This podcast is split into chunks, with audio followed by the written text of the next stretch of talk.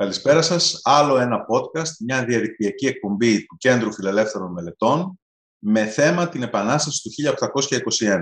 Σε αυτή τη σειρά των διαδικτυακών εκπομπών, των podcasts, τα οποία, για τα οποία ε, το ΚΕΦΙΜ οργανώνει με τη στήριξη, την πολύ ευγενική στήριξη, το ευχαριστούμε για αυτό, του John Templeton Foundation, καλούμε ιστορικούς, κυρίως ιστορικούς, αλλά και γενικότερα κοινωνικούς επιστήμονες, ακόμα και νομικούς που έχουν ένα ενδιαφέρον για την ιστορία της περίοδου, να μας μιλήσουν για το 1821. Ο στόχος αυτών, αυτής της σειράς των podcast είναι να, κάνουμε, να φέρουμε πιο κοντά στο ευρύ κοινό την πολύ ε, σημαντική έρευνα, τις εργασίες, τα απορίσματα Ελλήνων ιστορικών που εδώ και πολλές δεκαετίες ασχολούνται με την περίοδο αυτή.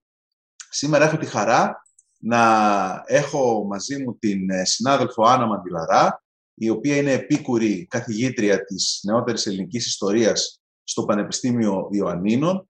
Η Άννα Μαντιλαρά ε, είχε ολοκληρώσει το διδακτορικό της Πανεπιστήμιου της Φλωρεντίας με θέμα τους Έλληνες εμπόρους στη Μασαλία. Έχει πολύ ενδιαφέρον αυτή η εμπορική κοινότητα στη Μασαλία. Θα ξεκινήσουμε με αυτήν, θα μιλήσουμε αρκετά για αυτούς. Ε, το διδακτορικό της αυτό μετά από πολλή επεξεργασία βέβαια κυκλοφόρησε και στα ελληνικά το 2017 επεξεργασμένο θεματικά δηλαδή το βιβλίο έχει να κάνει με την, με την εμπορική κοινότητα στη Μασαλία. Το, ο τίτλος του βιβλίου που κυκλοφορεί από τις εκδόσεις Ηρόδοτος είναι «Το ταξίδι τους, οι πολλαπλές ταυτότητες των Ελλήνων της Διασποράς, Μασαλία 19ος αιώνας». Βέβαια η κυρία Μαντιλαρά έχει κάνει πολλά άλλα πράγματα, τα οποία σε κανένα δύο από αυτά θα αναφερθούμε και έχουν πολύ μεγάλη σχέση με αυτά τα οποία θα συζητήσουμε εδώ. Μία εξαιρετική, και το έχω και δίπλα μου μάλιστα, ε, συλλογή, νομίζω το καλύτερο που υπάρχει για τη φιλική εταιρεία πρόσφατο, η φιλική εταιρεία Επαναστατική Δράση και Μυστικές Εταιρείες στη νεότερη Ευρώπη, σε επιμέλεια της κυρίας Μαντιλαρά και του Γιώργου Νικολάου, που αν δεν κάνω λάθος είναι και συνάδελφό σας στο Πανεπιστήμιο Ιωαννίνων, ε, με πολύ ενδιαφέροντα κείμενα μέσα για το φιλελληνισμό, πάρα πολλά. Ετοιμάζει ένα βιβλίο τώρα για την για τον τρόπο πρόσληψης επανάστασης, για τον τρόπο εορτασμών και θα συζητήσουμε για όλα αυτά με την κυρία Μαντιλαρά, την οποία τη καλωσορίζουμε. Ευχαριστώ πάρα πολύ κύριε Χατζή και για την ευγενική πρόσκληση ε, και για την ευκαιρία που μου δίνετε να συζητήσουμε θέματα. Θέλω απλώς να πω εκ προημίου ότι δεν είμαι καθόλου ειδική για την Ελληνική Επανάσταση. Είναι μια προσπάθεια των τελευταίων χρόνων, είναι μια συλλογική προσπάθεια που κάνει και ο τομέας μας, το Πανεπιστήμιο Ιωαννίνων, μαζί με αγαπητούς συναδέλφους όπως το αναφέρετε, τον Γιώργο τον Νικολάου, τον Νίκο τον Αναστασόπουλο, τον Λάμπρο τον Φλιτούρη ε, και νομίζω ότι και εμείς προσπαθούμε τα τελευταία χρόνια πριν από, την, ε, από τον οργασμό, θα έλεγα, το, τον, του εορτασμού των 200 χρόνων, με τα δύο συνέδρια που οργανώσαμε για το φιλελληνισμό και τη Φιλική. Το, το πόρισμα αυτών των ε, συνεδρίων κυκλοφόρησε σε δύο σε αυτά τα βιβλία που αναφερθήκατε, για το φιλελληνισμό και τη Φιλική Εταιρεία. Αυτή η συλλογή για τον φιλελληνισμό επίσης είναι πάρα πολύ ενδιαφέρουσα. Έχει μέσα... Καλά, ε, ο φιλελληνισμός όχι μόνο στην Επανάσταση, αλλά συνολικά. Ε, νομίζω και αυτό είναι ένα έργο αναφοράς για τον φιλελληνισμό πλέον, μετά από την, την έκδοση του σχετικώς πρόσφατα. Δηλαδή, θυμάμαι πρέπει πριν από ένα-δύο χρόνια να κυκλοφόρησε. Όχι, όχι, είναι, περισσο... είναι περισσότερα. Είναι περισσότερα. Εγώ θα, ναι, εγώ ναι, ναι. το αγόρασα τότε, γι' αυτό ναι, έχω ναι. την εντύπωση ότι ήταν ε, πάρα πολλά και, και πολύ ενδιαφέροντα κείμενα. Ε, πριν μπούμε τώρα στα, στα ζητήματα τα οποία εσείς τα γνωρίζετε έτσι και πολύ καλά και τα λοιπά, να συζητήσουμε λίγο κάτι το οποίο θέλω να αποσύρω γι' αυτό. Η, Ελληνική Επανάσταση, εμένα, που μπήκα, μπήκα δηλαδή προσπαθώ να, να μπω ας πούμε, στη συζήτηση αυτή στην έρευνα τα τελευταία, ουσιαστικά από τις αρχές του 2018, αυτό που μου κάνει πολύ μεγάλη εντύπωση και βλέπω το επισημαίνουν και αρκετοί ιστορικοί, αλλά νομίζω ότι θέλει ακόμα περισσότερο, χρειάζεται να τονιστεί, είναι το πόσο πρωτότυπη από πάρα πολλές απόψεις είναι η Ελληνική Επανάσταση. Αναφέρω μερικά πράγματα. Είναι η πρώτη εθνική επανάσταση στην Ευρώπη. Αν δεν κάνω λάθος, γνησίως εθνική. Νομίζω η Ολλανδική δεν μπορεί να χαρακτηριστεί γνησίως εθνική και μάλιστα με το, το γεγονός ότι έρχεται μετά τη Γαλλική Επανάσταση έχει τη σημασία του.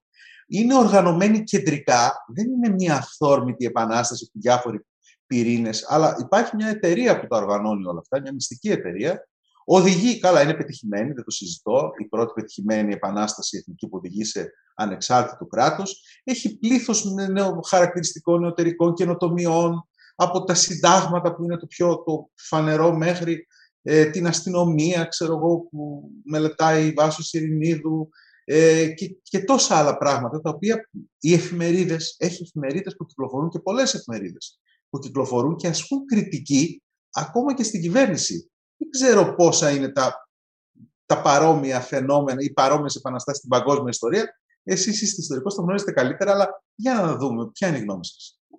Ναι, νομίζω ότι έχετε απόλυτο δίκιο. Είναι μια πάρα πολύ σημαντική επανάσταση. Είναι πραγματικά στη μετάβαση, θα λέγαμε, από το παλαιό στο νέο. Έχει ταυτόχρονα πολλά στοιχεία του παλαιού προ-επαναστατικού χώρου, αλλά και πολλά νεωτερικά στοιχεία, τα οποία είναι καταπληκτικά πραγματικά. Είναι αυτό που λέμε, που έβαλε στη συζήτηση και ο Πέτρος Επιζάνιας, λέγοντας η Ελληνική Επανάσταση ένα ευρωπαϊκό Δηλαδή, πραγματικά ένα ευρωπαϊκό και ένα παγκόσμιο γεγονός. Είναι πάρα πολύ σημαντική για το συγκεκριμένο χώρο, ε, της, ε, στο υπογάστριο ουσιαστικά της Οθωμανικής Αυτοκρατορίας και έχει βέβαια τεράστιες δυσκολίες και το ίδιο το γεγονός, αλλά και η ιστοριογραφία της. Είναι ναι. από τα πιο από τα δυσκολότερα πραγματικά φαινόμενα. Θεωρώ ότι υπάρχουν υπάρχουν πια αρκετοί ιστορικοί που ασχολούνται με την Ελληνική Επανάσταση, αλλά αυτοί που τη γνωρίζουν εις βάθος ε, είναι και αυτοί που βάζουν τα περισσότερα ερωτηματικά. Δηλαδή διαβάζω ακόμα και, τον, και, και ομιλίες ακούω του κυρίου Παναγιωτόπουλου, ο οποίος λέει υπάρχουν ζητήματα τα οποία δεν μπορώ να πω περισσότερα. Δεν ξέρω, είναι ένα ζήτημα προς διερεύνηση. Δηλαδή θα ήθελα να ε, υπογραμμίσω αυτό, ότι πολλοί νομίζουν και από τους ανθρώπους που δεν ασχολούνται με την ιστορία, αλλά και από τους ιστορικούς, άλλων ε, εποχών, ότι είναι μια ολοκληρωμένη συζήτηση, μια ολοκληρωμένη έρευνα. Και στους φοιτητές μου προσπαθώ να πω ακριβώς το αντίθετο. Ότι κάθε φορά έχουμε τόσες πολλές ε, προσεγγίσεις, τόσες πολλές απόψεις, τόσες πολλές ε, από ε, όψεις της Επανάστασης και του επαναστατικού φαινομένου, που πραγματικά αποτελεί ένα πολύ γοητευτικό ζήτημα και όπως είπατε είναι μοναδική στην περιοχή. Βέβαια υπάρχει η εξέγερση και των ε, Σέρβων, η οποία όπως λέει και ο Βακαλόπουλος ε, έχει λίγο στο μυαλό των Ελλήνων, ειδικά της, ε, των Ελλήνων, για να μην πω, των χριστιανών που μιλάνε ελληνικά για να είμαστε ακριβείς στην ε, Μολδοβλαχία, ε, τους έχει επηρεάσει αρκετά, δηλαδή είναι ένα ορόσημο, δεν καταφέρνει όμως να κάνει το κράτος ή το, το εθνικό νεωτερικό κράτος που καταφέρνει τελικά η Ελληνική Επανάσταση. Βέβαια, εκεί συμμετέχει και ένας από τους πρώτους ήρωες της Ελληνικής Επανάστασης, πραγματικούς ήρωες, ο Γεωργάκης Ολύμπιος και άλλοι. Ε, αλλά, ε, ε, είχα κάτι άλλο στο μυαλό μου να ρωτήσω, αλλά πριν το ρωτήσω αυτό, να πω με αφορμή αυτό που είπατε κάτι το οποίο έχει... αυτό που επίσης μου έκανε μεγάλη εντύπωση εμένα, που μπήκα στο, λίγο πιο σοβαρά, είναι το, ο, ο τεράστιος όγκος αρχιακού υλικού, διότι α, γράφαν ασταμάτητα. Και αυτό, αυτό το κλέβω από τον Βασίλη Παναγιωτόπουλο μου το είπε σε μια συζήτηση που είχαμε. Αυτό είναι το χαρακτηριστικό. Αυτό το, την κάνει η Επανάσταση. Είναι ε, γραπτός λόγος. Γράφει να σταμάτα. Είναι επανάσταση. Δεν είναι μια εξέγερση απλή. Αυτό όλο για να το διαχειριστεί κανείς ε, και ένα μεγάλο μέρος του υλικού ξέρετε ότι είναι ανεπεξεργαστό, υπάρχει απλώς αποθηκευμένο κάπου, θέλει πολλή δουλειά και μου έκανε επίσης εντύπωση το γεγονός ότι τα άτομα τα οποία ασχολούνται, οι συνάδελφοι, οι ερευνητές, με την Ελληνική Επανάσταση, υποψήφιοι διδάκτορες, είναι λίγοι σε σχέση με άλλες περιόδους, ας πούμε με τη δεκαετία του 1940, που έχει κορεστεί πια σε πολύ μεγάλο βαθμό, είναι λίγοι σε σχέση με αυτούς που θα έπρεπε να έχει ένα τόσο κεντρικό γεγονός α, α, μια παρατήρηση δική μου. Τώρα, βέβαια, είναι και, ίσως και μικρή κοινότητα ιστορική γενικά. Όχι, αυτό είναι αλήθεια. Συμφωνώ απολύτως ότι είναι σχετικά λίγοι σε σχέση με αυτό που θα έπρεπε να είναι. Νομίζω ότι για χρόνια δεν τιμήθηκε κιόλας από τα πανεπιστήμια, ας πούμε. Στη Γαλλία υπήρχε μια έδρα Γαλλική, ε, Γαλλικής Επανάστασης. Ναι. Ε, στη Σορβόνη κτλ. Δηλαδή, εδώ δεν έγινε πιο συντονισμένα και για πάρα πολλά χρόνια ήταν λίγο το, το μαύρο πρόβατο ας πούμε, της ιστορίας. Οι ιστορικοί νεότεροι και τα λοιπά δεν ασχολήθηκαν όσο θα έπρεπε κατά τη γνώμη μου. Αλλά τώρα βλέπω νέους, πραγματικά νέους ιστορικούς, οι οποίοι κάνουν εξαιρετικές έρευνες και εμπλουτίζουν το πεδίο με εξαιρετικά ναι, αποτελέσματα. Ναι, βγαίνουν μερικά διδακτορικά πάρα πολύ καλά. Ε, ωραία. Επιστρέφω λοιπόν στην Επανάσταση. Πέραν όλων των άλλων, έχει ένα χαρακτηριστικό που επίσης εγώ, έτσι τώρα πολύ πρόχειρα νομίζω, ότι δεν το έχει καμιά άλλη ε, επανάσταση εθνική, τουλάχιστον εκείνη την περίοδο ή μπορώ να πω και όλο το 19ο αιώνα. Η ελληνική κοινωνία είναι φοβερά πολύπλοκη και φοβερά κατακαιρματισμένη. Αυτοί οι Έλληνες, το, το βλέπω στις βρετανικές εφημερίδες που, που προσπαθούν να παρουσιάσουν τους νέους Έλληνες στο κοινό τους, και αναρωτιούνται και αυτοί πού βρίσκονται οι Έλληνες. Και το συμπέρασμά τους είναι ότι οι Έλληνες βρίσκονται παντού, κυριολεκτικά παντού. Καλά, παντού στα Βαλκάνια, στη Μικρά Ασία, στη Μέση Ανατολή, στην κεντρική και ανατολική Ευρώπη.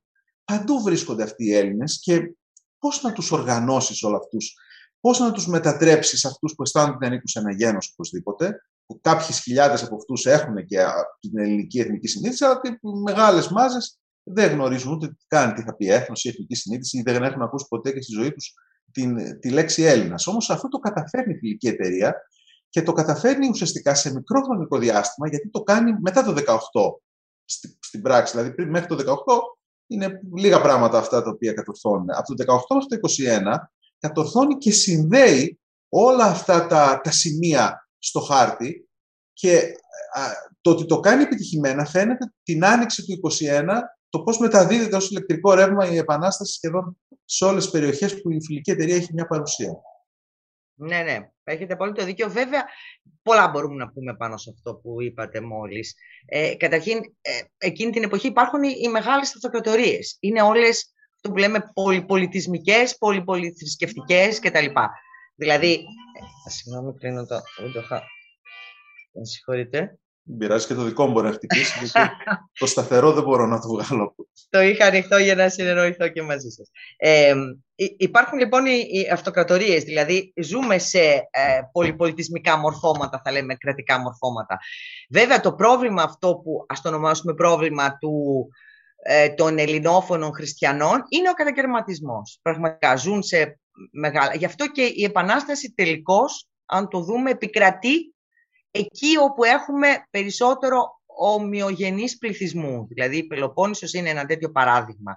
Και μάλιστα σε περιοχές όπου βρίσκονται λίγο μακριά από τον αυστηρό έλεγχο της Οθωμανικής Αυτοκρατορίας, έχουν δηλαδή κάποια σχετική αυτονομία. Ε, ναι. τώρα θα μου πείτε γιατί ξεκινάει από τη Μολδοβλαχία, που είναι το κατεξοχήν πολυπολιτισμικό, πολιτισμικός χώρος. Εκεί μπορούμε να πούμε πολλά και για, το, για τη γετνίαση με την ε, Ρώσικη Αυτοκρατορία και τις ελπίδες ε, των ε, πρωταγωνιστών για κάποια βοήθεια από την μεγάλη δύναμη, τη mm. Ρωσία.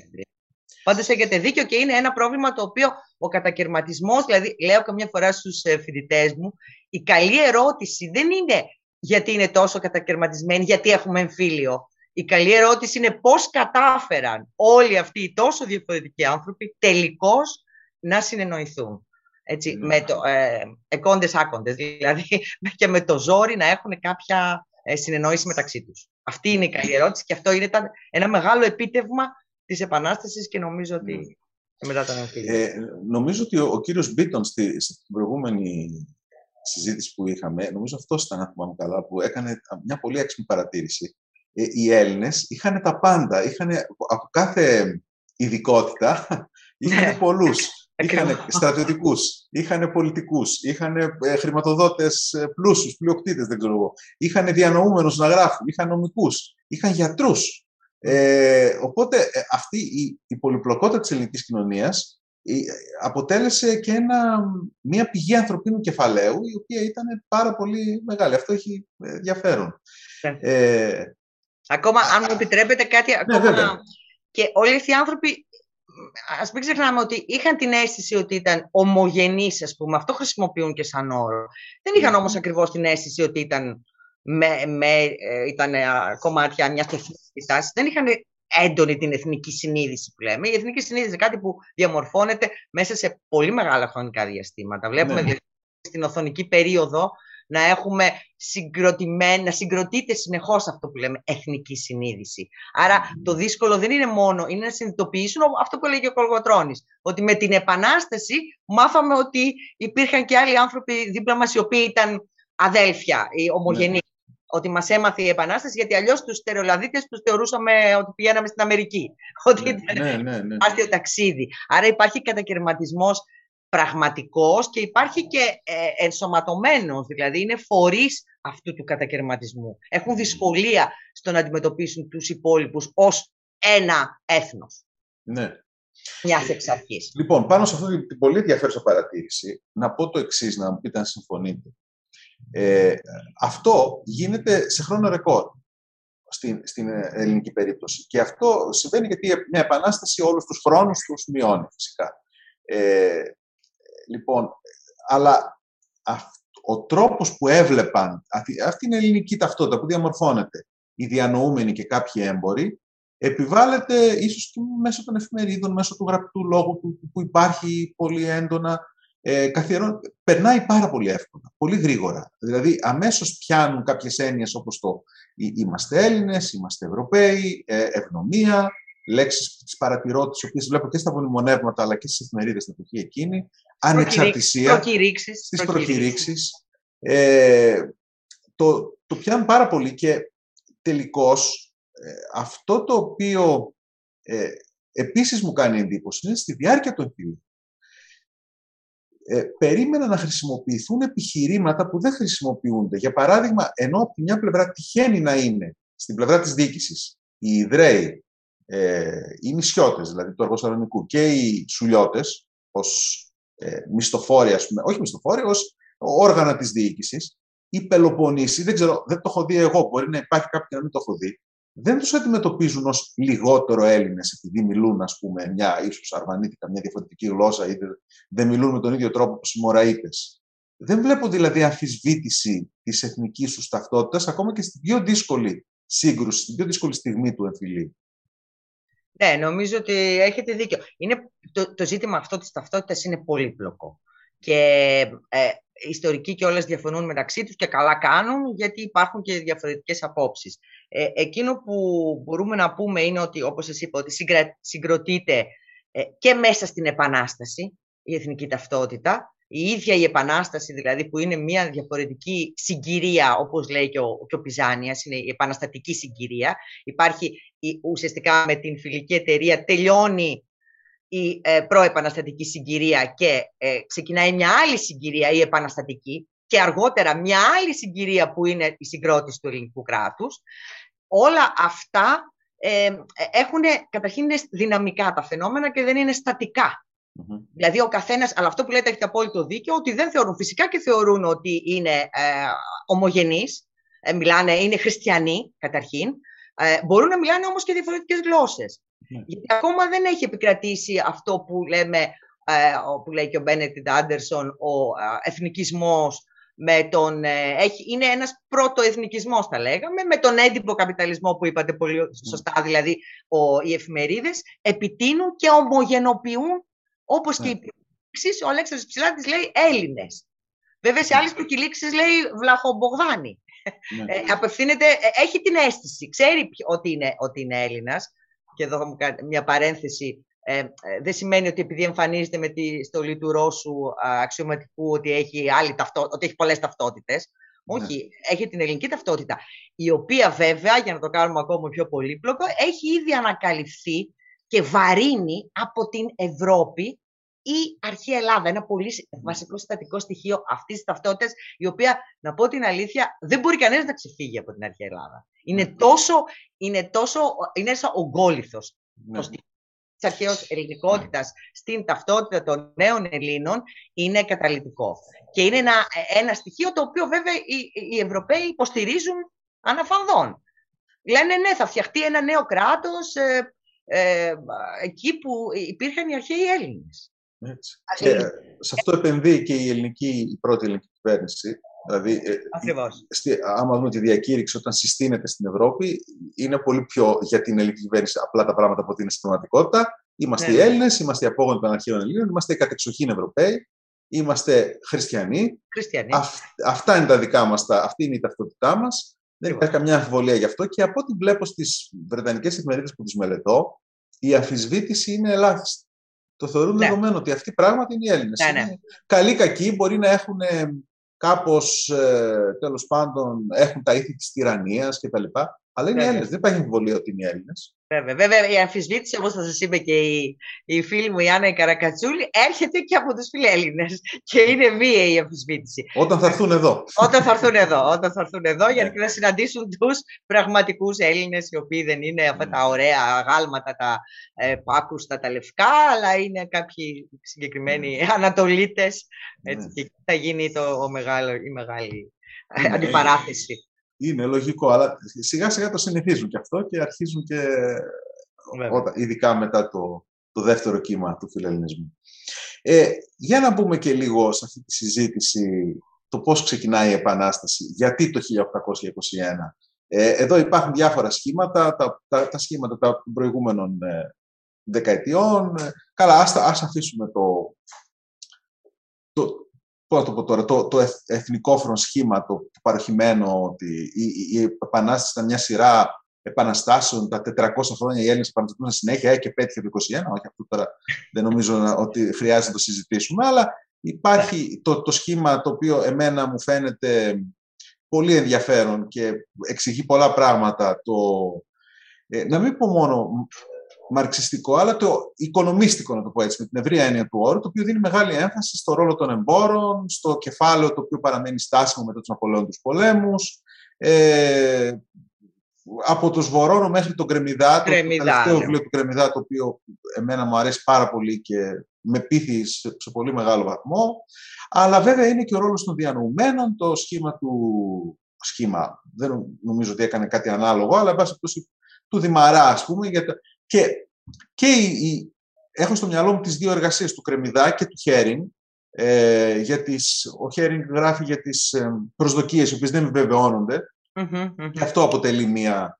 Ε, και μάλιστα έχω δει και ένα σχήμα το οποίο χρησιμοποιεί και τα λοιπά. Όλα αυτά δίνουν πολλές και αρκετά ικανοποιητικές εξηγήσεις, αλλά συνολικά τώρα βλέποντάς το από την, ε, ε, μετά από χρόνια, με, μετά τη δεκαετία του 70 που τα περισσότερα από αυτά αναπτύχθηκαν και έχοντας και στο μυαλό μας την πρόσφατη δουλειά των Ελλήνων ιστορικών για την Επανάσταση, που είναι πολύ πιο προσεκτικοί, αποφεύγουν τα σχήματα, τους ενδιαφέρει περισσότερο και η μικροϊστορία. Ε, τι, αυτή τη στιγμή ποιο θα ήταν ας πούμε, το state of the art, δηλαδή ε, τι θα λέγαμε για την Ελληνική Επανάσταση, πώς ξεκινά, ποιοι, ποιοι είναι οι παράγοντες, όχι αποκλειστικά, αλλά αυτοί που διαμορφώνουν περισσότερο, που οδηγούν τους Έλληνες στην Επανάσταση ε, περισσότερο από άλλους. Ναι, είναι και εδώ μπορούμε να πούμε πολλά. Βάζετε πάντα πάρα πολλά ζητήματα ταυτόχρονα. Ε, δεν μπορούμε νομίζω σήμερα να μιλήσουμε για ένα μεγάλο σχήμα ή για μία ομάδα η οποία ξεκίνησε την Επανάσταση. Μπορούμε να πούμε τι ρόλο παίζει η κάθε ομάδα. Και μέσα σε αυτή την κάθε ομάδα, ποιες είναι οι διαφοροποιήσεις, γιατί είναι πάρα πολλές.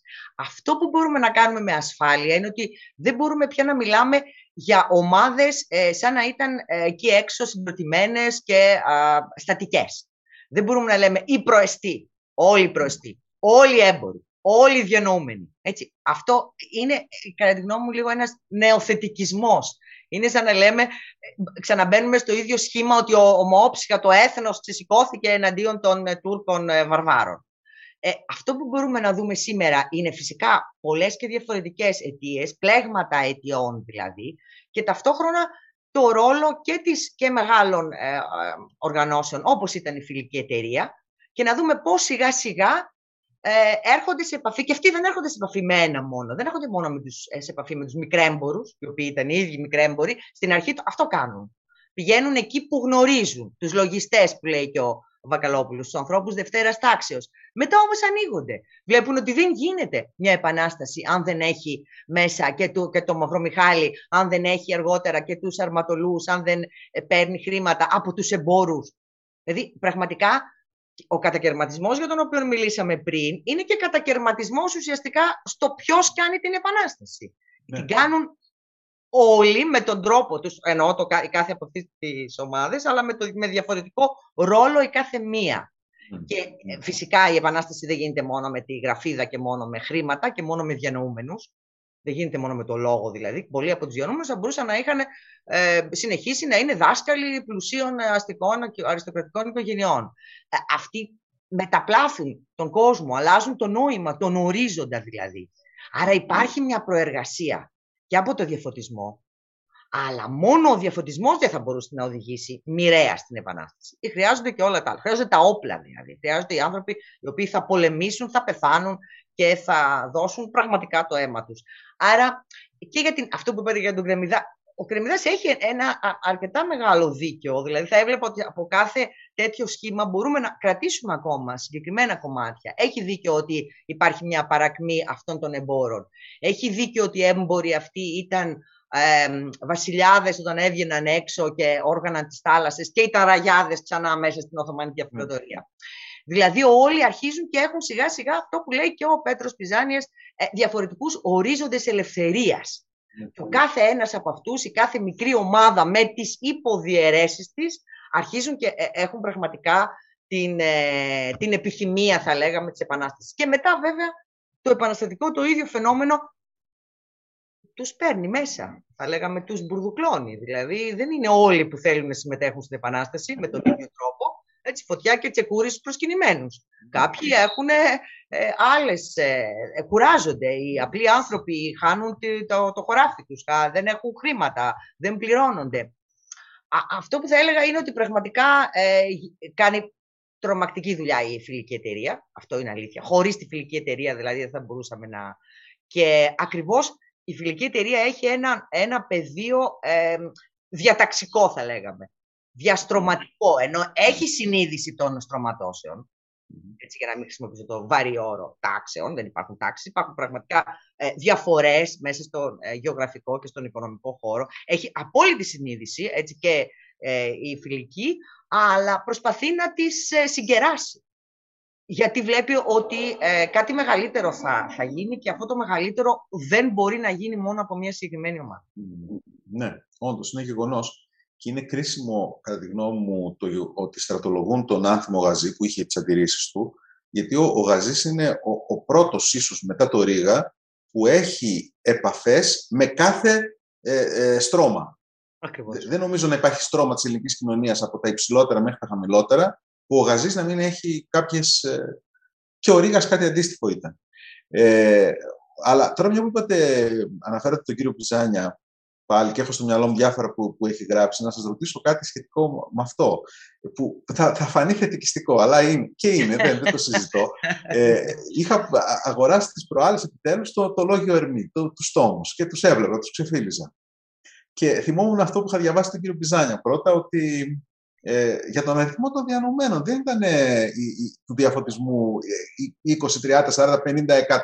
300 τόσοι πόσους τους έχει μετρήσει. Εκεί σε, αυτό που, που, που κατασκευάζουν στο ναι, Ιόνιο. Ναι, ναι, ναι. Λοιπόν, και καθώς έλεγα το λόγιο Ερμή, έλεγα, ε, μα, τώρα βέβαια εκ των υστέρων προφήτης, ε, είναι δυνατόν αυτοί να μην επαναστατήσουν; Δηλαδή αυτό το σχήμα του τρικούπι μου φαινόταν πολύ εύλογο. Ε, ότι αυτού που τους διαβάζεις εδώ πέρα, λες, αυτός ο λαός που έχει κατορθώσει να βγάλει αυτό το περιοδικό. Πόσα περιοδικά αντίστοιχης ποιότητα, περιεχομένου και διάρκειας υπάρχουν σε άλλες γλώσσες. Πόσες γλώσσες είναι αυτές, Τέσσερις, πέντε ίσως, που μπορούν να υποστηρίξουν ένα τέτοιο περιοδικό εκείνη την εποχή. Ε, δεν γίνεται αυτός ο λαός να μην κάνει κάτι. Δηλαδή, αυτοί οι 300 τόσοι διανοούμενοι, το 1 δέκατο από αυτούς, οι 30, ας πούμε, κάτι θα οργάνωναν, κάτι θα είχαν στο μυαλό τους και από ό,τι φαίνεται οι περισσότεροι είχαν. Ναι. Και ήταν ε... και ένα σημαντικό στοιχείο επίσης, είναι, ε, το λέει και ο Μπιζάνη και, και άλλοι, είναι ότι ταξιδεύουν πάρα πολύ. Και η φιλική, φανταστε, βάλτε τον όρο ταξίδι με τους, ε, τις συνθήκες της εποχής, να δείτε πόσο σημαντικό είναι σε σχέση με τις ε, αγροτικές κοινωνίες των λίγο ακίνητων, θα λέγαμε, δεν είναι ναι, τελείως ακίνητες ούτε αλλά των ποιμένων, των αγροτών κτλ. Ταξιδεύουν και έχουν δηλαδή, την ευκαιρία και να συνομιλήσουν και να φτιάξουν δικτυώσεις. Αυτές οι δικτυώσεις είναι που το ταξίδι. Οι, οι, οι φιλικοί ταξιδεύουν συνέχεια.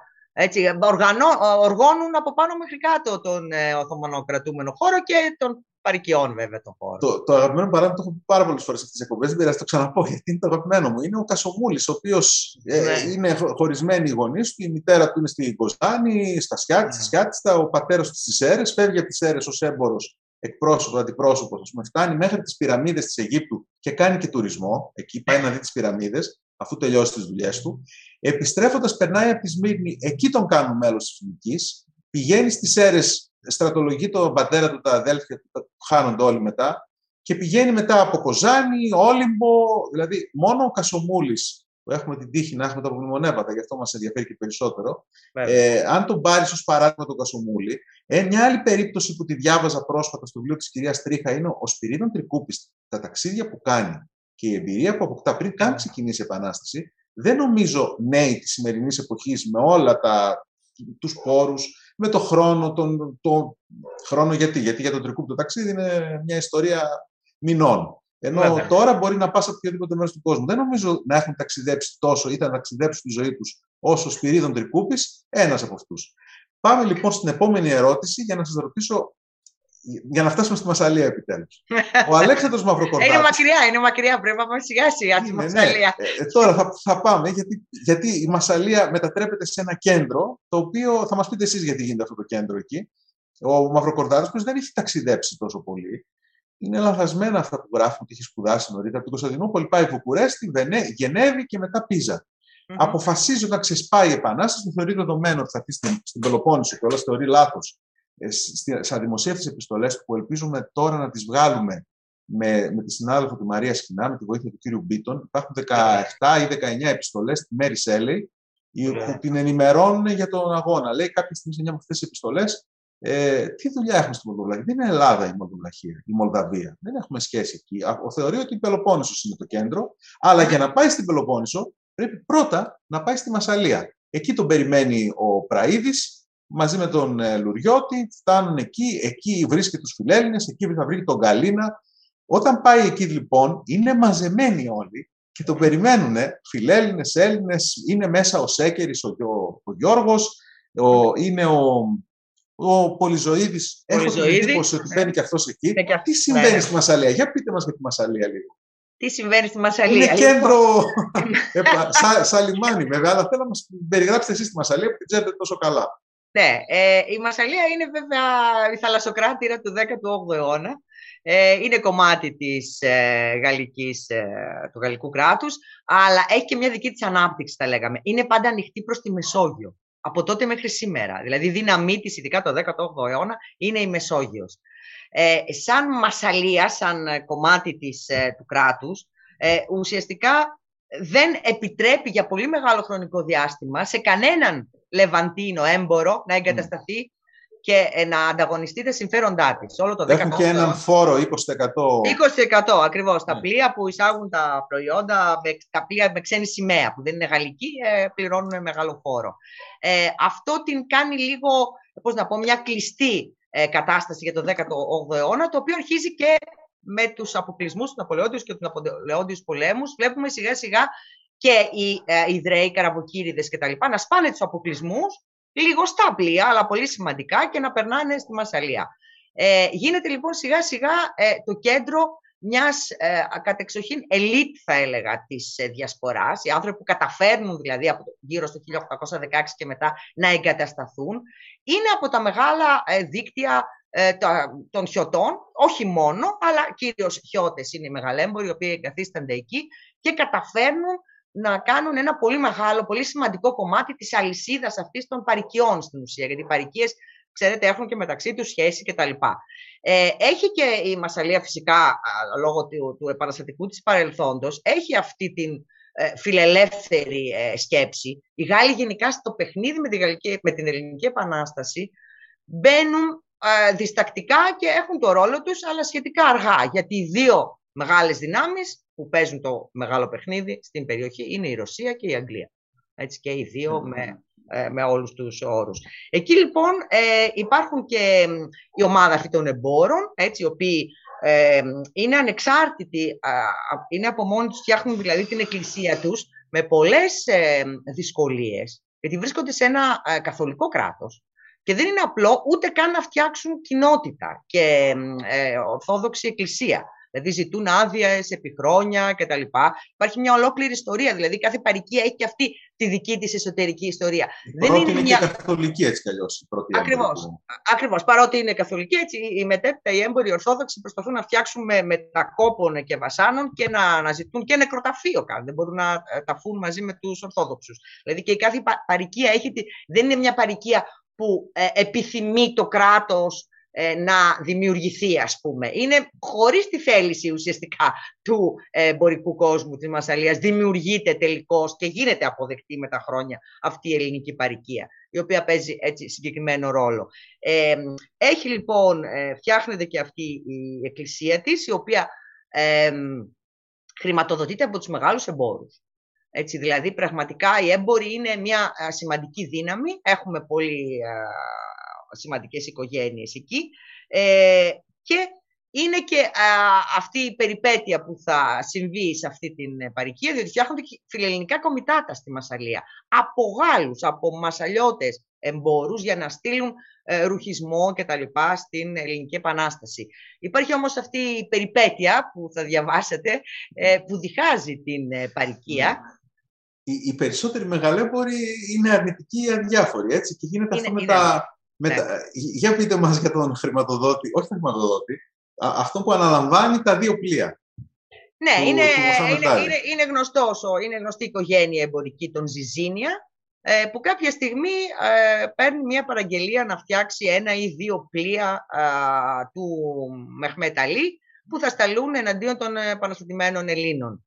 Ε, και ξεσπάει μια τεράστια διαμάχη στους κόλπους της ελληνικής παρικίας. Ε, ο, ο, ιερωμένος, ο, ο Αρσένιος, θέλει να υποστηρίξει ουσιαστικά τους Έλληνες. Είναι, είναι με την Ελληνική Επανάσταση ουσιαστικά. Και μέσα στην Εκκλησία καταδικάζει την πράξη του Ζιζίνια. Και πετυχαίνει ακριβώς το αντίθετο, να απολυθεί, να τον διώξουν από την ε, Εκκλησία της Μασαλίας, να τον αντικαταστήσουν ε, και να αποκατασταθεί πλήρως η φήμη του Ζιζίνια. Ουσιαστικά Γιατί χρηματοδοτείται μια... πλήρως από τους εμπόρους, έτσι, όχι το πατρια... Καλά, και το Πατριαρχείο να χρηματοδοτείται, το ίδιο το αποτέλεσμα.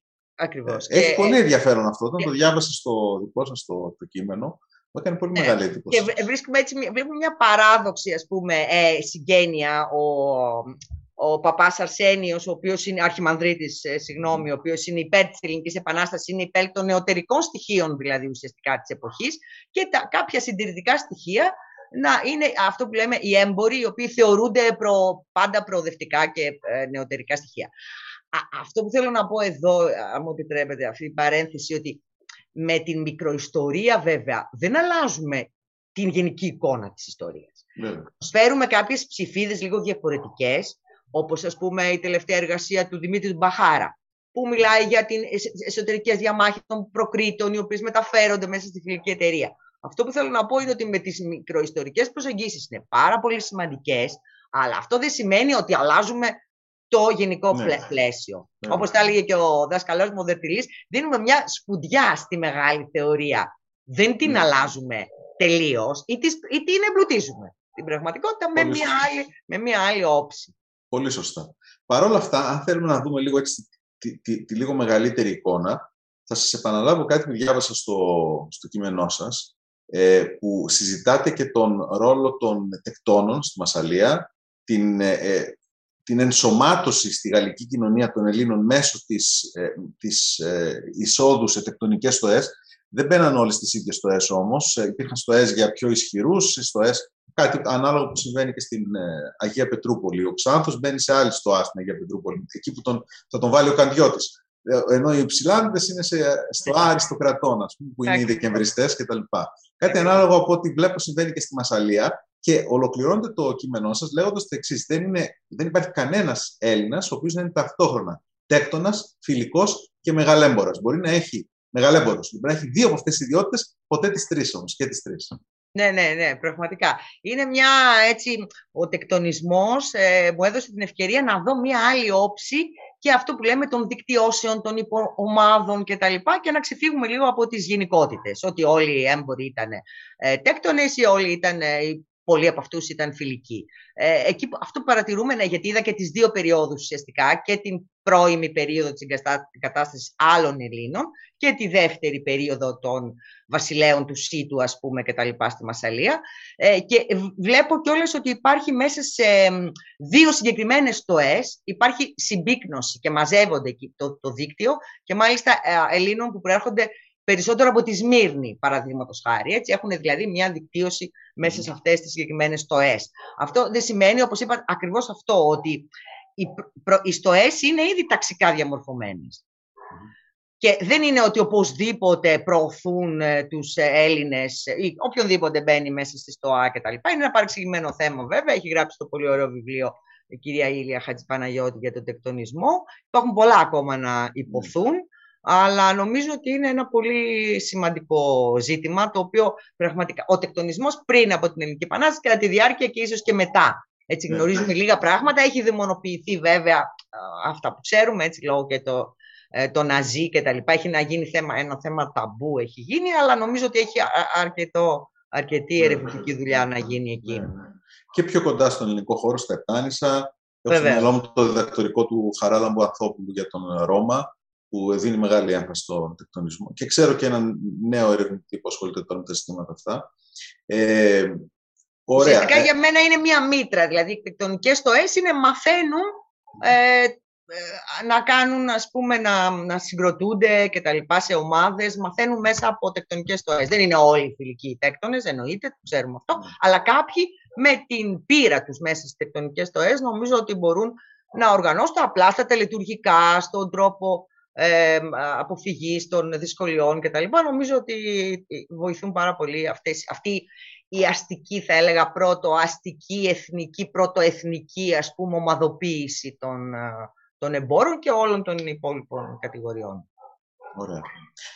Τώρα πάλι προσπαθούμε να αποφύγουμε τον αθλητισμό, να συζητήσουμε λίγο για τον τρόπο που μπαίνουν στην Επανάσταση δύο ομάδες, οι οποίες είναι δύο ισχυρές ομάδες στον ελληνικό χώρο, οι κοτζαμπάσιδες του Μοριά και οι αρματολοί στηρούμενοι. Αυτό που εμένα μου φαίνεται ενδιαφέρον εδώ είναι το εξής. Πάλι τώρα μιλάω συνολικά, αλλά προφανώς υπάρχουν και οι εξαιρέσεις κτλ. Οι κοτζαμπάσιδες είναι πολύ διστακτικοί, είναι αυτοί που έχουν χάσει τα περισσότερα. Φαίνονται πολύ διστακτικοί όταν έχετε αποφλέσσα, αντιδρούν κτλ. Αλλά όταν ξεκινάει η επανάσταση, μπαίνουν αμέσως και αδιαπραγμάτευτα μέχρι το τέλος. Δεν υπάρχει και ενδεχόμενο για καπάκια ή για κάτι άλλο. Οι αρματολοί τη Ρούμελης φαίνονται ενθουσιώδεις, έτοιμοι να μπουν στη Λευκάδα και στη συνάντηση κτλ. Αλλά όταν θα ξεσπάσει η Επανάσταση, εκτός από κάποιες εξαιρέσεις ανθρώπων που θα μπουν αμέσως σχεδόν και που συνήθως δεν έχουν και αρματολίκια, γι' αυτό και μπαίνουν και πιο γρήγορα. Οι άλλοι, οι οποίοι αποτελούν και κομμάτι του συστήματος του Αλή Πασά που καταραίει, διστάζουν πάρα πολύ, καθυστερούν και σε όλη τη διάρκεια της Επανάστασης, μερικές φορές μέχρι και το 1820, δηλαδή μέχρι και τον αρχομό του Καποδίστρια που φαίνεται πια ότι, ή τουλάχιστον μέχρι τον εμφύλιο πόλεμο, όταν ενσωματώνονται πια σε ένα ελληνικό, δηλαδή και μέσω της Επανάστασης ενσωματώνονται στον κορμό, ας πούμε, κάπως πιο ε, συστηματικά, είναι. Ε, ε, δεν έχουν δεν ξέρω, να πω μετέωρη, να μην χρησιμοποιήσω άλλη λέξη πιο... Να σας πω, δεν είμαι και πολύ σίγουρη, αλλά ε, ε, είναι σχετικά λίγοι κιόλας οι αρματολοί που μπαίνουν στο... Δηλαδή από, τα, από, τα, από τις ποσοστώσεις που βλέπουμε των επαγγελμάτων, είναι αρκετά λίγοι οι, στη, φιλική. στη φιλική εταιρεία. Ναι. Οι προεστοί επίσης έχουν βεβαίως μια καθυστέρηση, ε, όπως δείχνουν και νεότερες έρευνες, μπορεί να είχαν συζητήσει με κάποιον κατηχητή, με τον οποίο όμως δεν είχαν μπει τελικώς μέσα στην ε, φιλική εταιρεία. Δηλαδή υπάρχει και ένα διάστημα που ε, πολλοί από τους προεστούς δεν εισήλθαν, δε, ίσως γιατί δεν ήθελαν τα ονόματά τους να περάσουν και σε καταλόγους, δεν ήθελαν να πάρουν εφοδιαστικά γιατί ε, φοβόντουσαν. Αλλά έχουμε φυσικά, όπως είπατε, έχουμε πολύ περισσότερους προεστούς. Βέβαια, ε, εκείνο που κάνει συνεχίζει και κάνει εντύπωση είναι το μεγαλύτερο ποσοστό είναι έμποροι μέσα στην. Ναι. Δηλαδή, αυτοί που δηλώνουν έμποροι ή ελευθέρια επαγγέλματα. Ναι. Και κάποιοι κληρικοί, οι οποίοι συνήθως είναι είτε λίγο αποσυνάγωγοι που λέμε, είτε τέλος πάντων ε, έχουν, δεν έχουν πάρα πολύ καλή σχέση με την επίσημη εκκλησία και ιεραρχία. Αλλά ναι, και ε, ο ρόλος τους μέσα στη φιλική κιόλας τελειώνει. Εμείς δεν ξέρουμε όσα περισσότερα μπορούμε από μια μυστική οργάνωση η οποία παρέμεινε μυστική. Mm. Δηλαδή δεν, μας λείπουν πάρα πολλά στοιχεία. Ναι, ε, ακόμα δεν μπορώ να, ε, δηλαδή δεν μπορώ να πιστέψω, δεν μπορώ να, να, να συντονιστώ ακόμα και με τον Ξάνθο, ας πούμε, που είναι ο πρωτεργάτης. Μα δεν λέει και τίποτα στα απομειονεύματα του ο Ξάνθος. Τίποτα απολύτως. Δηλαδή και ναι. με κάνει πολύ σκεπτική στο να πω, ή αυτό που γράφει είναι ότι οπωσδήποτε καταλάβαμε ότι θέλουμε να κάνουμε μόνοι μας επανάσταση και δεν ε, θέλουμε τη βοήθεια κανενός άλλου Μα όλοι την περίμεναν τη βοήθεια της Ρωσίας. Ε, βέβαια. Το θεωρούσαν δεδομένο. Ήθελαν να την ναι, εκβιάσουν ναι. κιόλας αυτή τη βοήθεια. Μας το γράφεις τώρα εκ των υστέρων. Δηλαδή είναι τόσο πολύ διαμεσολαβημένες αυτές οι ειδήσεις που πραγματικά. Ε, άρα ε, εκείνο που, που γνωρίζουμε είναι ότι ουσιαστικά μετά, με την έναρξη τη Επανάστασης χάνει πάρα πολύ το ρόλο της, χάνει και το, και το λόγο για τον οποίο υπήρξε η φιλική εταιρεία. Ναι. Δηλαδή, και, και κάνει και κακό πια η αναφορά στη φιλική εταιρεία και πρέπει να μπει κάτω από το ναι, Με, ναι, με χίλιους τρόπους, βέβαια, βέβαια. Ο Ιγνάτιος, ο Βλαχία έτσι φρικιάζει, ας πούμε, και λέει ότι οι Ευρωπαίοι φρύτουν διότι θεωρούν ότι είναι μια καρμπονάρικη, ας πούμε, καρμποναρική οργάνωση και δεν, δεν, οι χριστιανοί δεν θα μας ε, βοηθήσουν στην, σε αυτή την επανάσταση, η οποία είναι εθνικό-απελευθερωτική. Ναι. Και όχι ταξική. Αυτό είναι ο μεγάλος φόβος.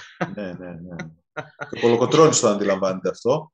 Ο Κολοκοτρώνης το λέει συνέχεια στα μνημονεύματα. Ο Κολοκοτρώνης κάνει τον πυροσβέστη πολύ συχνά. Ανάμεσα στους άντρες του και στο να μην κόψουν τα κεφάλια των ε, προεστών. Πολύ συχνά το λέει. Έτσι, και μας πούνε καρ, ναι. κα, καρμπονάρους, κακούς ανθρώπους. Ναι, ναι, καθίστε ήσυχα ας πούμε, αλλά ε, ο Κολοκοτρώνης εντάξει, είναι περίφημος. Ξέρετε, ό, ό, όσοι ασχολούμαστε λίγο με την Ελληνική Επανάσταση, νομίζω είναι λίγο παιδικό αυτό που θα πω, αλλά έχουμε και συμπάθειες και αντιπάθειες, δηλαδή χωρίς να το καταλαβαίνεις, έχεις, ε, ε, για, για μένα εντάξει, ο Κολοκοτρώνης παρόλες τις αντιφάσεις του είναι μια πολύ γοητευτική προσωπικότητα. Ε, γιατί όταν φτάνεις στην Πελοπόννησο φτάνει ως επαναστάτης ο Κολοκοτρώνης. Είναι, έρχεται για να κάνει επανάσταση, δεν έρχεται για να... Βέβαια έχει τους περιορισμούς του, δεν θα, θα αρνηθεί να, ναι. να έρθει στη Δυτική Ελλάδα να βοηθήσει ε, και είναι ο έξυπνος άνθρωπο. Είναι ο έξυπνος, είναι μεγάλος, το γέρο του Μοριά, 50 χρονών δηλαδή, πολύ ναι. νεότερος από μένα. και μπαίνει ο γέρος του Μοριά. Ναι. Μπαίνει λοιπόν στην Επανάσταση μια, μια εμπειρία ζωής, θα έλεγα. Ναι. Ο, ο Κολοκοτρόνη είναι ο άνθρωπος. Πάμε σε άλλο θέμα τώρα, δεν πειράζει. Ο Κολοκοτρόνη είναι ο άνθρωπος που μιλάει πολλές γλώσσες, δηλαδή με την έννοια τη μεταφορική μιλάει και τη γλώσσα των απλών στρατιωτών, είναι έξυπνος, είναι πονηρός, μιλάει τη γλώσσα και της όπου χρειαστεί, φυσικά των ε, προεστών, των κοτζαμπάσιδων. Μιλάει πολλές γλώσσες και μπορεί και ελίσσεται. Και είναι ο άνθρωπος ο οποίος ε, τα καταφέρνει.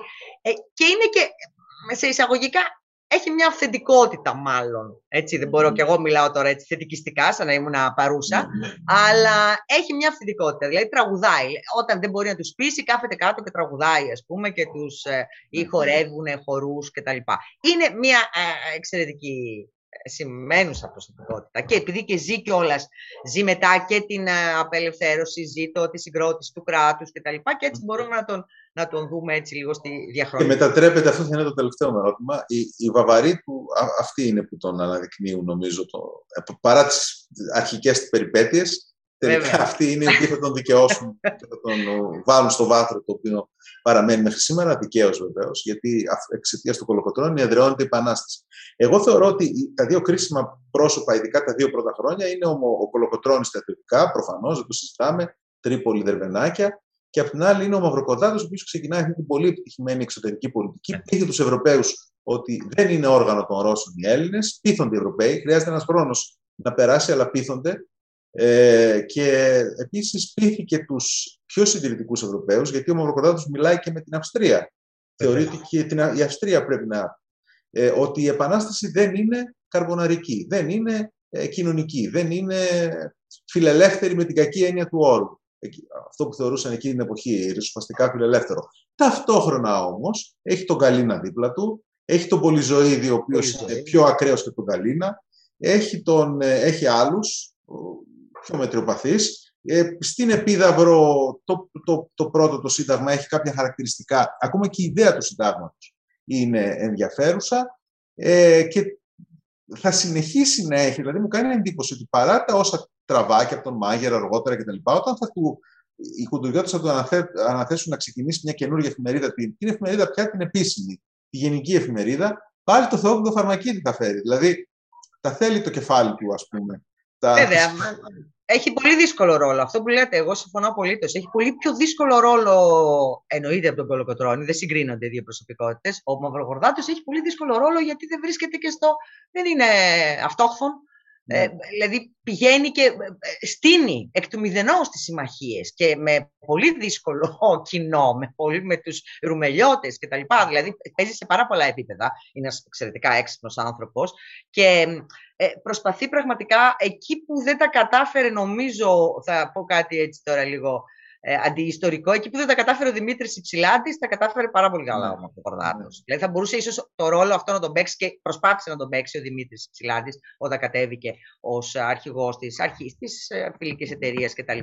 Αλλά νομίζω ότι ο, ο, ο Μαυροκορδάτο ναι, είναι εξαιρετική προσωπικότητα και πραγματικά.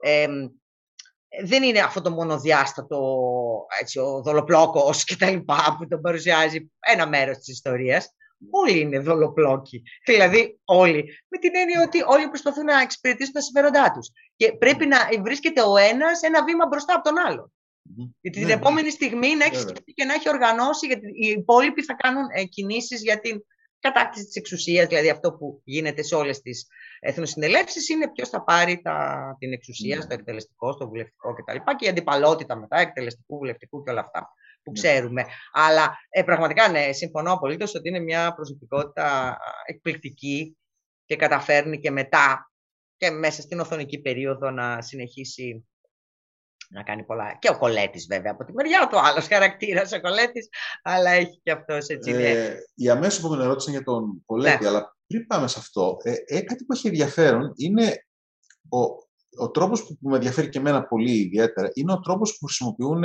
τη λέξη φιλελεύθερος. Φιλελεύθερος για τους προεστούς, τους μανιάτες, τους...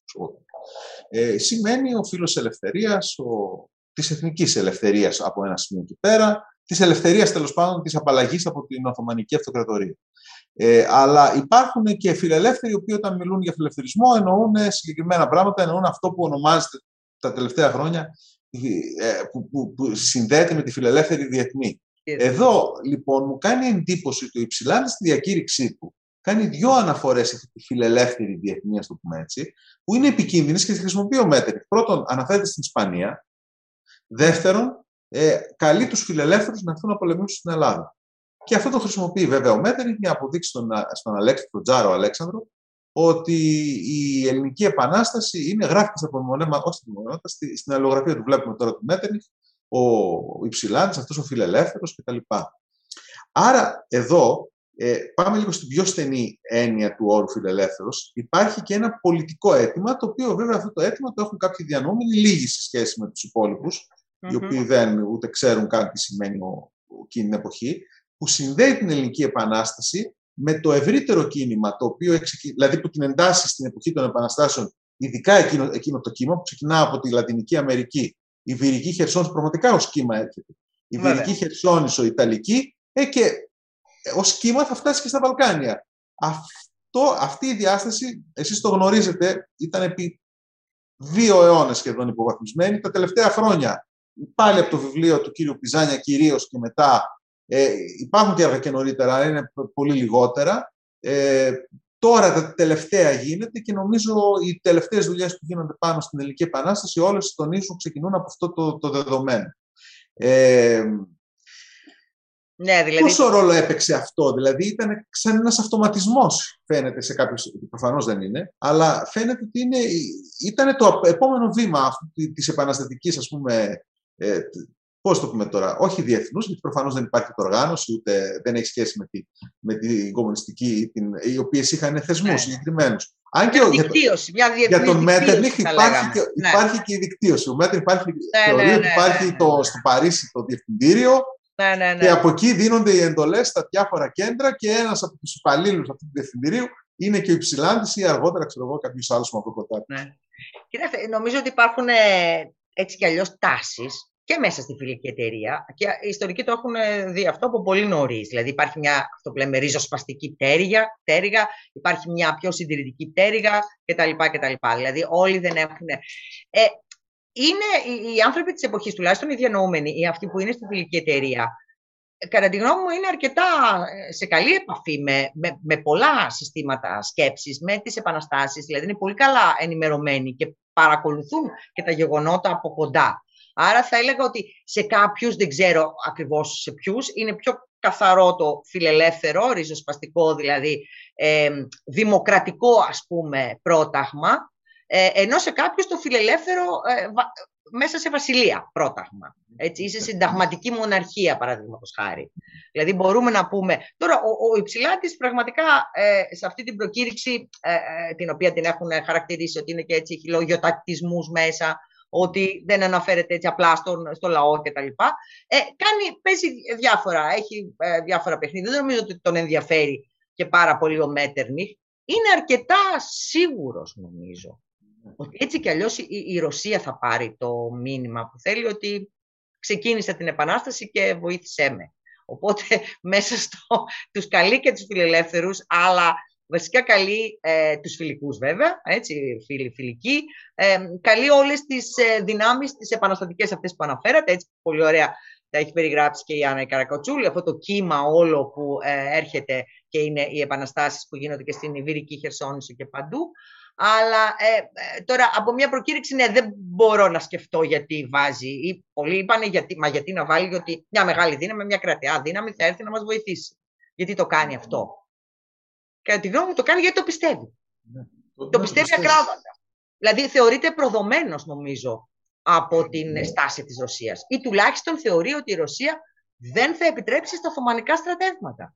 Και δεν το κάνει η Ρωσία. Ο Αλέξανδρος, ο οποίος ήταν και αλλαξόγνωμος από ό,τι λένε τσάρος, έτσι, άλλαζε και επηρεαζόταν πάρα πολύ, ε, δεν μπορεί να μην είχε ταυτόχρονα ε, πολλές απόψεις για το ζήτημα. Δηλαδή ταυτόχρονα θα επιθυμούσε μια τέτοια επανάσταση, αλλά όχι να φανεί στους εταίρους τους ε, στην Ιερή Συμμαχία ότι την ε, υποθάλπει ο ίδιος, ότι την ε, δημιουργεί ο ίδιος. Αλλά οπωσδήποτε θα θέλει όλη την ιστορία, έτσι, και τα οροφικά και τα λοιπά, δείχνουν ένα μεγάλο σχέδιο. Βέβαια, ο Αλέξανδρος μπορεί να, είναι, να διαφοροποιείται από την Εκατερίνη, εννοείται, τη μεγάλη, να μην έχει αυτή τη σαφή αντίληψη, αλλά ε, προς Θεού, νομίζω ότι ο Υψηλάντης και όλοι, γιατί και οι προεστοί περιμένουν τη Ρωσία.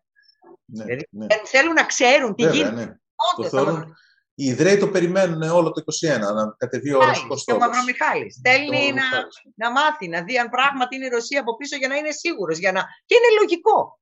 Πώς θα ναι, ναι, ναι ξεκινήσουμε την επανάσταση χωρίς ε, τουλάχιστον μια δύναμη η οποία θα είναι ηλικία και όχι; Καθόλου περίεργο. Το μόνο Αλλά περίεργο δεν, δεν σας καλά. Βέβαια με το φιλελευθερισμό δεν ε, ε, μπορώ να πω περισσότερο νομίζω. Δηλαδή νομίζω ότι ε, εσείς ίσως να καταλαβαίνετε καλύτερα. Ε, τα... εμένα μου κάνει εντύπωση πώς αυτοί αυτονομούνται, κατορθώνουν. Η μικρή ομάδα, λέει ο Μάγερ, είμαστε πολύ λίγοι, αλλά είμαστε οι καλύτεροι Έλληνες εμείς, που πιστεύουμε, ναι. έχουμε το μοντέλο των ΗΠΑ ως υπόδειγμα. Αυτοί πώς κατορθώνουν στην Τριζίνα και επικρατούν και ναι. περνάνε αυτό το σύνταγμα το οποίο ο, ο, ο, ε, πολλοί θεωρούν ότι είναι ένα είδος διακήρυξης κτλ. Δεν είναι μόνο διακήρυξη. Αυτοί βάζουν 7 χρόνια θητεία στο, στον πρόεδρο της Δημοκρατίας, γιατί περί πρόεδρου πρόκειται. 7 χρόνια. 7 χρόνια σημαίνει ότι αποκλείουμε ε, ή, εν πάση περιπτώσει, δεν το λαμβάνουμε καν στον υπολογισμό μας στην περίπτωση να έχουμε κάποιον βασιλιά. Δεν καλούν το Καποδίστρια και του λένε θα μείνεις δύο χρόνια ή τρία. Ήταν ενιάυσια μέχρι εκείνη την ώρα. Του λένε 7. Από την ώρα τον έχουν εκλέξει κιόλας ήδη. Ε, οπότε δίνοντας το 7 χρόνια του Καποδίστρια, είναι σαν να λένε δεν, θα δεν, δεν περιμένουμε ούτε θέλουμε βασιλιά. Θέλουμε ένα σύστημα και μάλιστα το πιο προωθημένο της εποχής στο δημοκρατικό. Αυτό πραγματικά εμένα με, με κάνει και. Ναι, είναι πολύ, είναι πολύ σημαντικό αυτό που λέτε. Βέβαια, υπάρχουν πολλές αναγνώσεις όσον αφορά. Συνήθως, ας πούμε, οι συνταγματολόγοι κάνουν μια πάρα πολύ ωραία ανάλυση, αλλά του, ε, του γράμματος, του κειμένου, ας πούμε. Αυτό δεν σημαίνει ότι, καλά, το ξέρουμε ότι δεν εφαρμόστηκαν, ούτε ίσως θα μπορούσαν πάλι αυτό δεν σημαίνει ότι δεν υπάρχουν πολύ προχωρημένα στοιχεία σε αυτή την επανάσταση. Mm. Δηλαδή, προς Θεού, είναι νεωτερικά στοιχεία. Και όλες αυτές, ακόμα και οι μικρές παραδοσιακές οργανώσεις, Πελοποννησιακή Γερουσία, όλα αυτά τα μικρά μορφώματα, είναι επαναστατικά συμβούλια. Δηλαδή, αυτό Βέβαια, είναι... επαναστατικά συμβούλια. Επαναστατικά συμβούλια είναι πολύ σημαντικό. Και ας έχει φορείς φορείς των επαναστατικών συμβουλίων είναι οι άνθρωποι που είναι φυσικά έχουν και προνεωτερικά στοιχεία. Εννοείται. Αλλά είναι πολύ ενδιαφέρουσα η ζήμωση. Ε, εκείνο που εγώ προσωπικά δεν, ξέρω είναι πραγματικά τι είχε ο καθένας ε, στο μυαλό του. Δηλαδή, τους ενδιαφέρει περισσότερο ποιος θα μπει στο βουλευτικό ή στο εκτελεστικό, παρά ακριβώς τι θα γραφτεί στο Σύνταγμα. Ναι. το οποίο για, για λίγους ήταν σημαντικό. Για αυτούς ναι. που λέτε, για αυτή τη φιλελεύθερη μικρή ομάδα. Ε, ναι. για τους υπόλοιπους ήταν εντάξει, θα το δούμε ένα κείμενο είναι κτλ. Υπάρχουν το παιχνίδι εξουσίας τις οποίες θα... Αλλά είναι εκπληκτικά κείμενα, τα, δηλαδή κανείς δεν μπορεί να πει το αντίθετο αυτά Πραγματικά. Και αφήνει μια κληρονομιά, την οποία θα τη δούμε και στη ναι, ναι. συνέχεια μετά. Ε, να, να, να, ρωτήσω τη γνώμη σας για, το, για τον εμφύλιο. Είναι η θέση πάλι του, του Πέτρο Πριζάνη, εγώ με τον Πέτρο Πριζάνη έχω συνδέσει, ότι ο ναι. εμφύλιος εξασφαλίζει την επιτυχία της Επανάστασης. Ε, από, από πολλές απόψεις. Ε, ναι, άρα και ο, και ο ρόλος του Κολέτη πρέπει να το, να το ξαναδούμε από την αρχή. Έτσι. Ενοποιεί κατά κάποιο τρόπο ε, την, την επανάσταση κάτω από ένα. Τελείως από εδώ και πέρα δεν υπάρχει αμφισβήτηση της κεντρικής διοίκησης. Ναι. Και είναι ζήτημα το ποιος θα την ελέγχει. Ναι, κοίταξε, καταρχήν ε, θεωρώ ότι ο εμφύλιος είναι πραγματικά γέννημα θρέμα της Επανάστασης. Δηλαδή, με άλλα λόγια, ίσως να μην μπορούσε να αποφευθεί με τίποτα. Με όλες αυτές τις συγκρούσεις. Ε, αλλάζει τις ιεραρχίες η Επανάσταση. Είναι ποιος θα πάρει την εξουσία, είναι ποιος θα, θα συλλέγει τους φόρους εφόσον φεύγουν από το κάδρο οι Οθωμανοί, στις περιοχές τουλάχιστον που φεύγουν. Αλλά, άρα είναι σχεδόν αναπόφευκτη η σύγκρουση μεταξύ τους για πολλούς και η σύγκρουση των συγκρούσεων. Έτσι. Οι συγκρούσεις, όπως είπαμε, και εσωτερικές, δεν είναι μόνο τα δύο μεγάλα, όπως παρουσιάζονται συνήθως τα δύο μεγάλα στρατόπεδα. Αυτό που λέει ο, ο Πέτρος ο Πιζάνια και είναι πάρα πολύ ενδιαφέρον, είναι ότι ουσιαστικά ομογενοποιείται από εκεί και πέρα. Υποχρεώνονται να ομογενοποιήσουν τις, ε, τους ρόλους τους και τι, τι θα παίξουν μέσα στην Επανάσταση, τι, τι ρόλο θα παίξει ο καθένας. Δηλαδή ομογενοποιούν το ίδιο το αντικείμενο της Επανάστασης που είναι πάρα πολύ σημαντικό. Τους υποχρεώνει τέλος πάντων με κάποιο τρόπο, γιατί γίνονται και βαρβαρότητες έτσι, από, τα, από τα στρατεύματα στην Πελοπόννησο, από τους Ρουμελιώτες. Ε, οι Ρουμελιώτες λένε ότι φέρονται σαν να είναι σε ξένη γη. Ε, ε, πραγματικά γίνονται πολύ μεγάλες ασχημίες. Δεν νομίζω ότι θα μπορούσαν να είχαν αποφευθεί. Αλλά τους βάζει ένα όριο. Δηλαδή ότι ναι. μέχρι εδώ και μη παρέκει και μετά τους υποχρεώνει να και υποχρεώνει και τον Κολοκοτρώνη να φύγει και από τον τοπικισμό του θα λέγαμε, από ναι. τον πελοποννησιακό τοπικισμό του και να δει το, την, ε, την ευρύτερη εικόνα που είναι η δημιουργία ενός ε, εθνικού κράτους. Το οποίο δεν θα είναι μόνο η Πελοπόννησος, ακόμα και αν η Πελοπόννησος αποτελεί το μεγαλύτερο, ε, την κορονίδα ας πούμε, του έθνους. Συμφωνώ, συμφωνώ πολύ και μάλιστα είναι και το τελευταίο στάδιο στη μεταμόρφωση. Μεταμόρφωση. Τέλος πάντων, στη, α, μεταμόρφωση, γιατί όχι, του, του Καραϊσκάκη από, από διάβολο σε άγγελο, για να χρησιμοποιήσω ναι. τα δικά του λόγια. Ε, αντιλαμβάνεται ότι μπαίνει πια στο παιχνίδι, είναι κομμάτι της, του, του, της ελληνικής διοίκησης και είναι έτοιμος πια να αναλάβει έναν άλλο ρόλο, πιο θετικό, πιο... Ε, και μάλιστα αυτό φαίνεται, η μεταμόρφωση του δεν φαίνεται μόνο στο ότι ε, συμφιλιώνεται με το Ζαΐμι και τα λοιπά, αλλά όταν ε, του, του επιβάλλουν ένα σχέδιο το οποίο ο ίδιος δεν το πιστεύει ο, ο, ο και ο κοχραν ε, το υιοθετεί και προσπαθεί να πείσει και τους υπόλοιπους πρακτικούς να το ακολουθήσουν. Δεν προλαβαίνει βέβαια γιατί πεθαίνει άδικα, αλλά ε, σκοτώνεται. Πάντως ε, μπαίνει. Δηλαδή ε, φαίνεται να έχει μάθει το, το, το μάθημά του τέλος πάντων από όλη αυτή την περιπέτεια που έζησε από το 24 μέχρι το, το 20, ε, και με τον εφήλιο, με το μέχρι το 25 ουσιαστικά. Ε... Είναι και συγκινητική αυτή η σχέση του. Ο Κολοκοτρώνης τον προστατεύει πάρα τον Καραϊσκάκη. Ναι. Δηλαδή το θεωρεί τη νέος. βασική συμβουλή δεν την άκουσε όμως. Δεν την άκουσε. Ναι, δεν, ναι, δεν ναι. μπαίνει στη μάχη. Δεν ναι, μπαίνει στη μάχη. Εφόσον είσαι ε, ο, ο στρατηγός, είσαι αρχιστράτηγος, είναι ο προστατηγός, κάθε ναι. σταμετόπιση είναι ασφαλή. Πώς θα το κάνουμε; Δηλαδή, ο Κολοκοτρώνης, όταν χρειαζόταν, έμπαινε και στην. Μόνο με ήταν απαραίτητο. Άμα το καταλάβει το χρειαζόταν οι, οι άντρες τους να εμφανιστεί, οι άντρες του να εμφανιστεί. Δεν έμπαινε να ριψοκινδυνεύσει τη ζωή του. Γι' αυτό και παραμένει ζωντανός ο Κολοκοτρώνης. Ε, μέχρι το τέλος και, και πάμε τώρα, αφού φτάσαμε εδώ και να μιλήσουμε και λίγο και για το Κολοκοτρώνη, οι, οι Βαβαροί είναι αυτοί οι οποίοι θα διαμορφώσουν την εικόνα που έχουμε σήμερα για την Επανάσταση σε πάρα πολύ μεγάλο βαθμό και μάλιστα θα το κάνουν και συγκροτημένα για πολιτικούς λόγους, θα το κάνουν και με, τη, με τον ε, Χες και με, τη, με τη σειρά των, ε, των, αυτών των πινάκων των περίφημων, οι οποίοι στην αρχή ήταν αν δεν κάνω λάθος, τους έφτιαξαν για το Μόναχο, αλλά... Ε, ναι, για το Μόναχο. Για την... Ε, ε, ε, επειδή θα φτάσουν και στην περίοδο της... και την περίοδο της υποτίθεται επιλογής, εκλογής του Όθανα, που δεν είναι εκλογή, έχει τον, τον Κολέτη που παρουσιάζει τα νέα, ας πούμε, ότι ο, επελέγει. Ε, παίζουν ένα ρόλο στο να διαμορφώσουν τη δημόσια ιστορία, την εικόνα των ομάδων που πρωταγωνίστησαν, δημιουργούν ή καθιερώνουν ήρωες, μάλιστα οι ίδιοι θα είναι αυτοί που θα τους θα τους ανταμείψουν ή δεν θα τους ανταμείψουν, ανάλογα με το... Εσείς έχετε ασχοληθεί και μάλιστα το τελευταίο διάστημα αρκετά γι' αυτό, οπότε θα ήθελα να μας πείτε λίγο το πώς οι Βαβαροί ε, διαμορφώνουν την εικόνα που έχουμε μέχρι και σήμερα σε μεγάλο βαθμό για την Επανάσταση. Ναι είναι μια έρευνα κοινή που κάνουμε με τον Παναγιώτη Γκιμουτζή αρκετά χρόνια. Τώρα βρίσκεται έτσι επί του πιεστηρίου τέλος πάντων για τις δημόσιες τελετές και τις εθνικές επαιτίους κατά την Οθονική περίοδο. Ε, καταρχήν, μας κίνησε και το ενδιαφέρον ότι συγκροτείται η γιορτή που γιορτάζουμε φέτος, έτσι συγκροτείται ως επίσημη εθνική επέτειος το 1838.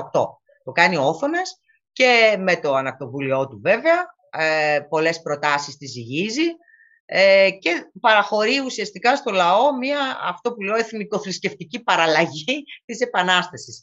Όχι ότι θα μπορούσε να έχει γίνει και διαφορετικά, με την έννοια ότι μια, ε, είναι όλα συμβολικά, έτσι, συμβολίζει δηλαδή την Επανάσταση. Η ημερομηνία, ακόμα και η ημερομηνία, είναι μια ιδεολογική επεξεργασία. Δεν ξεκινάει 25 Μαρτίου. Είναι κοντά, υπάρχει εγκύτητα. Φυσικά δεν ξεκινάει ε, το 1830, έτσι, στις 10 Φεβρουαρίου, αλλά ε, ο Όθωνας προσδίδει έτσι αυτό που λέει και πολύ ωραία ο Δημαράς, θέλει να δώσει λίγο στο θρησκευόμενο λαό, ε, να τον ηρεμήσει λίγο από τότε που ουσιαστικά έχει αποσπάσει την Εκκλησία από το Πατριαρχείο, έχει κάνει το αυτοκέφαλο δηλαδή και την έχει υποτάξει ουσιαστικά την Ορθόδοξη Εκκλησία. Είναι αυτός ο, ο κεσαροπαπισμός που λέμε του Όθωνα.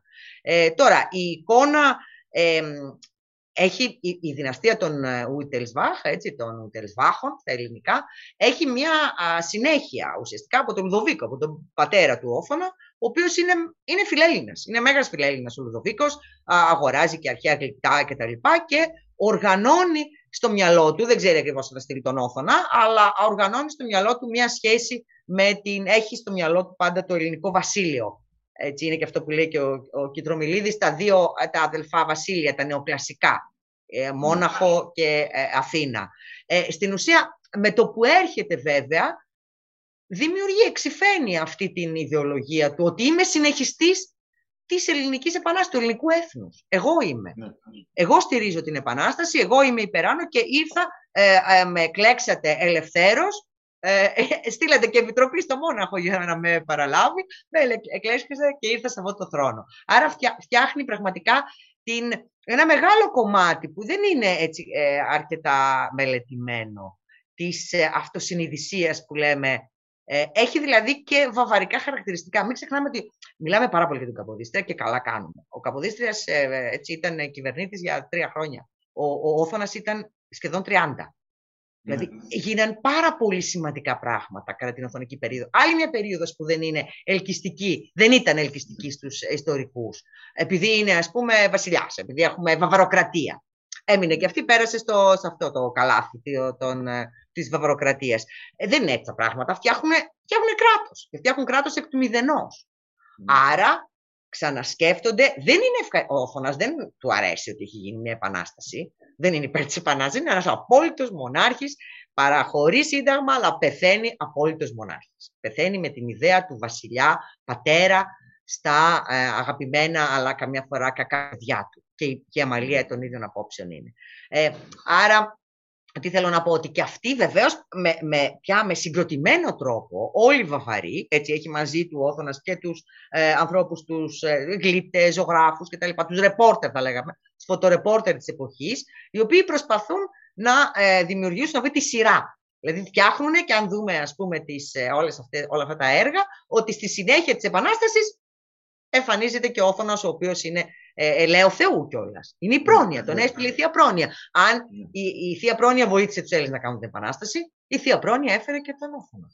Και το, και... το αποδέχονται σε μεγάλο βαθμό πολλά, πολλά, πολλά άτομα και της ελίτα, άνθρωποι της ελίτα αρκετά. Στην αρχή είναι και ενθουσιασμένοι με τον Όθωνα. Ε, και ο ίδιο ο Όθωνα βλέπει τον εαυτό του στο συνεχιστή της Επανάστασης, αυτό που θα την επεκτείνει στην Κρήτη, ίσως ή στην oh, Θεσσαλία και στη Μακεδονία και κάνει και ε, επιλογές οι οποίες είναι καταστροφικές σε κάποιες περιπτώσεις. Φλερτάρει με τους ε, Ναπέους, με το Ρωσικό κόμμα και με τη Ρωσία. Ε, με τον Κρημαϊκό πόλεμο, νομίζω, συνέχεια. Το πάει χάλια. Αντιλαμβάνεται ότι η Αγγλία δεν θα επιτρέψει. Αλλά έρχεται αυτό, που λέμε με οράματα αυτοκρατορίας. Έρχεται και με ναι. οράματα αυτοκρατορίας. Το πρώτο ναι. ταξίδι που κάνει είναι στη Σμύρνη. Δεν έχει ακόμα ανέβει στο, στο θρόνο και κάνει ένα ναι. ταξίδι στη, στη Σμύρνη πολύ παρακινδυνευμένο.